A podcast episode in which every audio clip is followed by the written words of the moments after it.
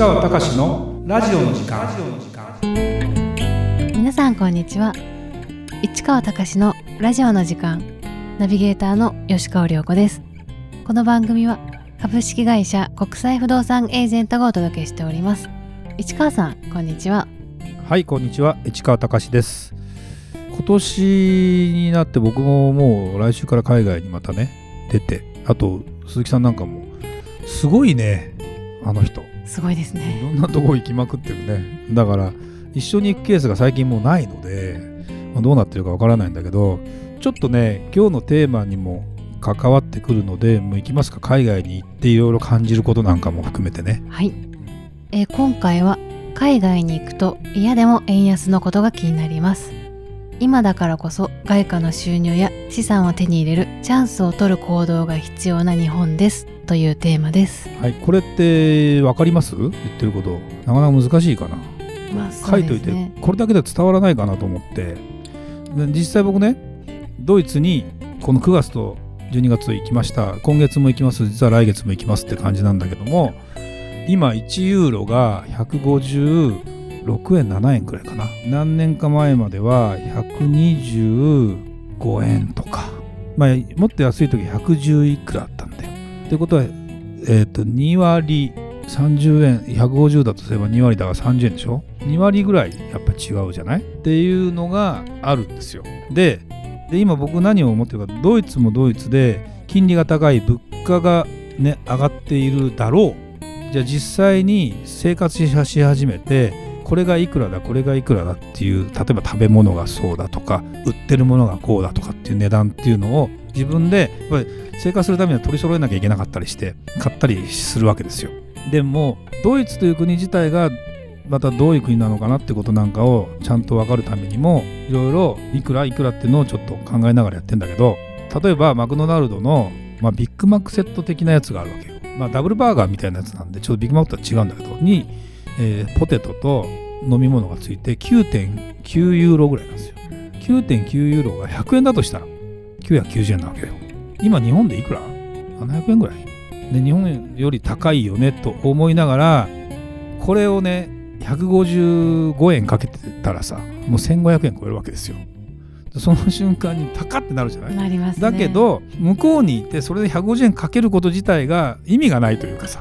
だって向こうの人は9.9ユーロなわけであって。別にそれが多分多分ラーメン1杯とか10ユーロで売ってたり売ってたりするとこもあるんだけどそれが1000円なのか1500円なのかっつったら1500円っつった瞬間高いけど1000円だったら日本だって別にさ普通にあるじゃない。まあそうですね都内で、この会社の近くだったら今だいたい1000円以下じゃなかなか買えあのランチ食べられないもんね。1200円ぐらいに値上がりしてるんですよ大体って思うとあのそのユーロが120円ぐらいだったらいい線ついててだから僕の中ではドイツが必ずしも物価が上がってるかっていうといわゆる生活的な生活水準的なものの物価がガンガン上がってるかってそうでもなかったの。印象論として。例えばパンがいくら飲み物がいくら。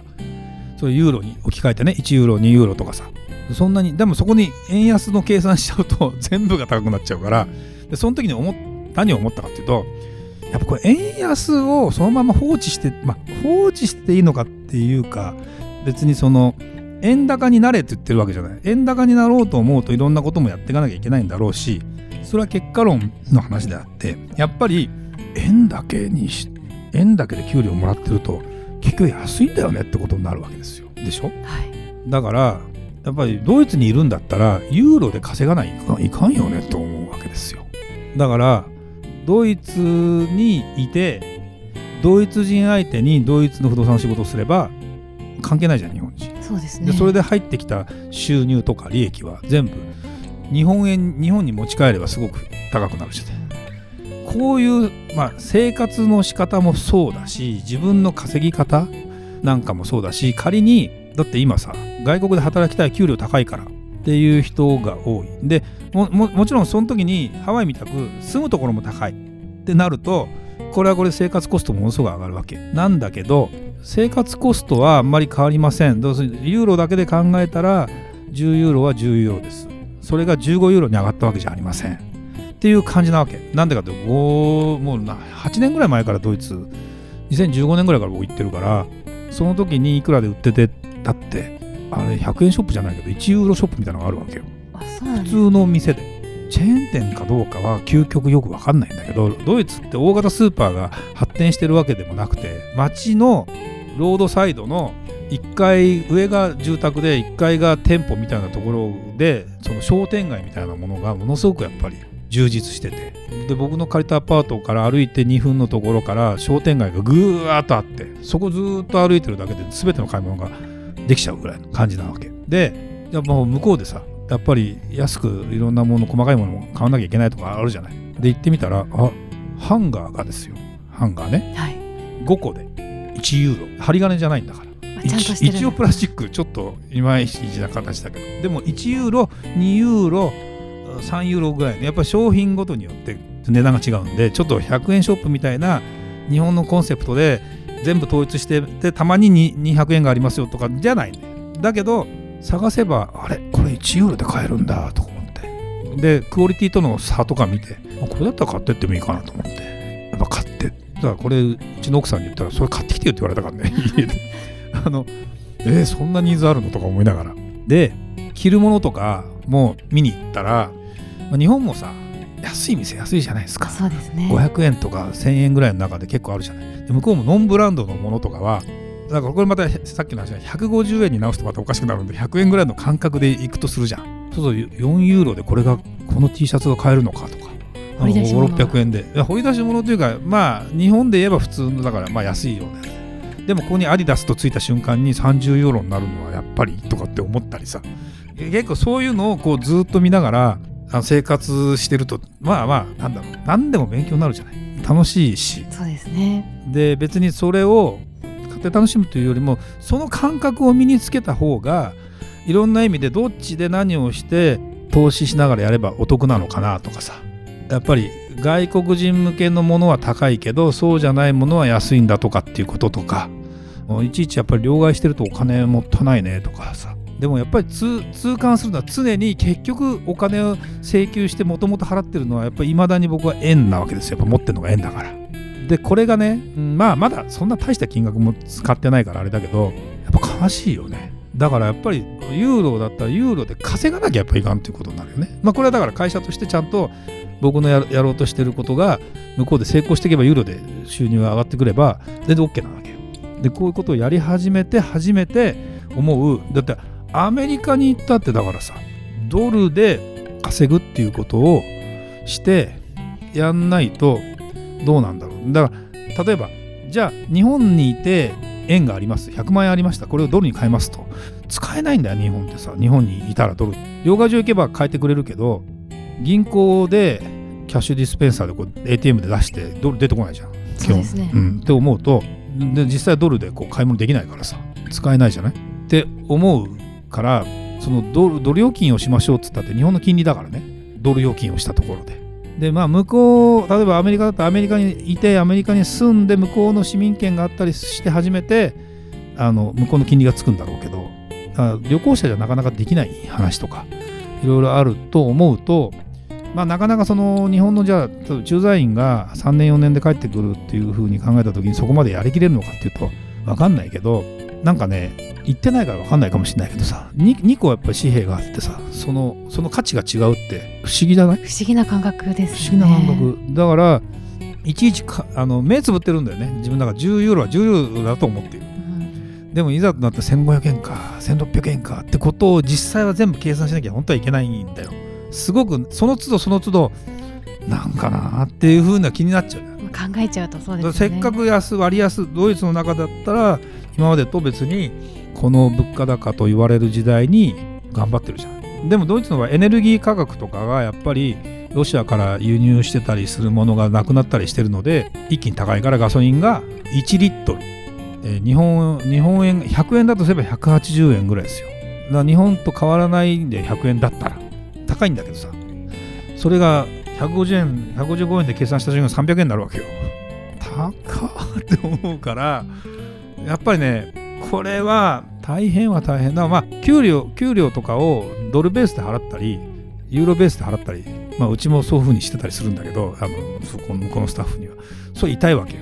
で逆に向こうの換算して円で換算して請求するからそういう意味でうちは売り上げは上がってくるんだけどでも実際はそこのバランスがうまく取れてくるとお互いハッピーなんだね。なんてことを考えるとねやっぱりここで改めて思うこと。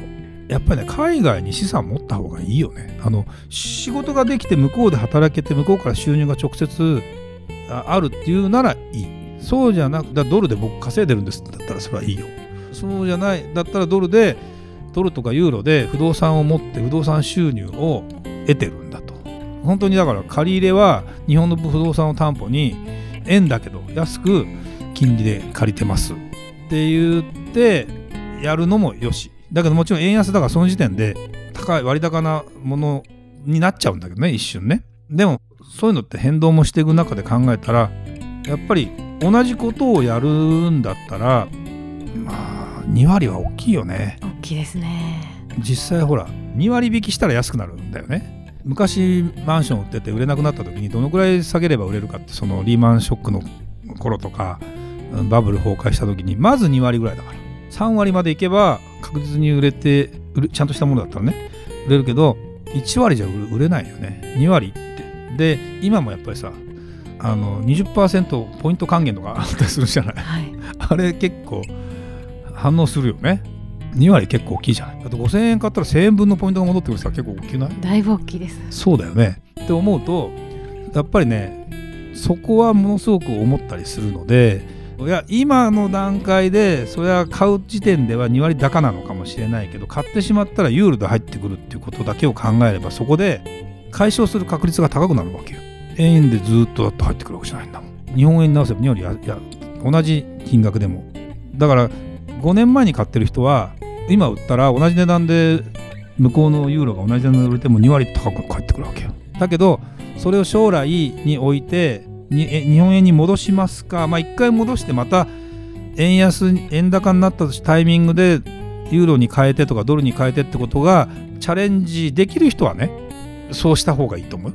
だけどあっというなんか人間ってさあの欲があるからも欲と不安があるから下がり例えば円安円高になりすぎるともっといくんじゃないかというこの欲ね、はい、円安だともっといくんじゃないかって今度手が出なくなるというかこの150とかってなったりさ俺が買ったら130円になっちゃうんじゃないかとかさそういう人も運だからさなっちゃう時はなっちゃうんだけどっていうふうによく株買ったらさ株買った瞬間に買ったらすぐ下がるって感じにみんななんかならない。